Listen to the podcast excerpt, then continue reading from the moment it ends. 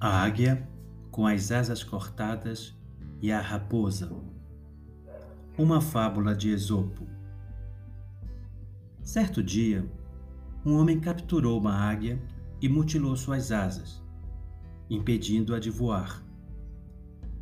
Depois de solta, já no quintal, ela ficou desanimada e sem vontade de comer. Mas, felizmente, outra pessoa a comprou e restaurou suas asas, permitindo que a águia voltasse a voar e caçar.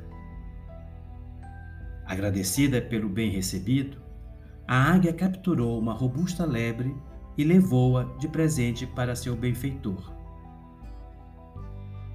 Uma raposa, que a tudo observava, ao ver a águia trazendo aquele presente para seu benfeitor, não pôde deixar de expressar sua desconfiança e falou: Não é a este que deve ser dado, mas ao seu primeiro mestre.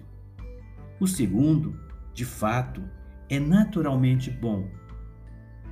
Em vez disso, tente fazer o outro te ver com mais benevolência, para que ele não te aprisione e te corte as, as asas novamente.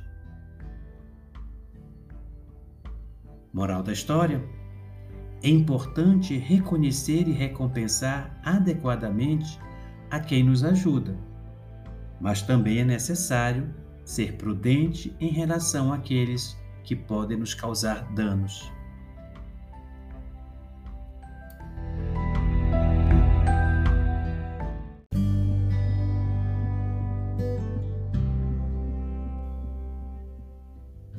Olá, ouvintes! Este é o Almanac Arouque, um espaço virtual de contação de histórias. Nesta primeira temporada, tenho apresentado as fábulas de Esopo, onde a raposa é a protagonista.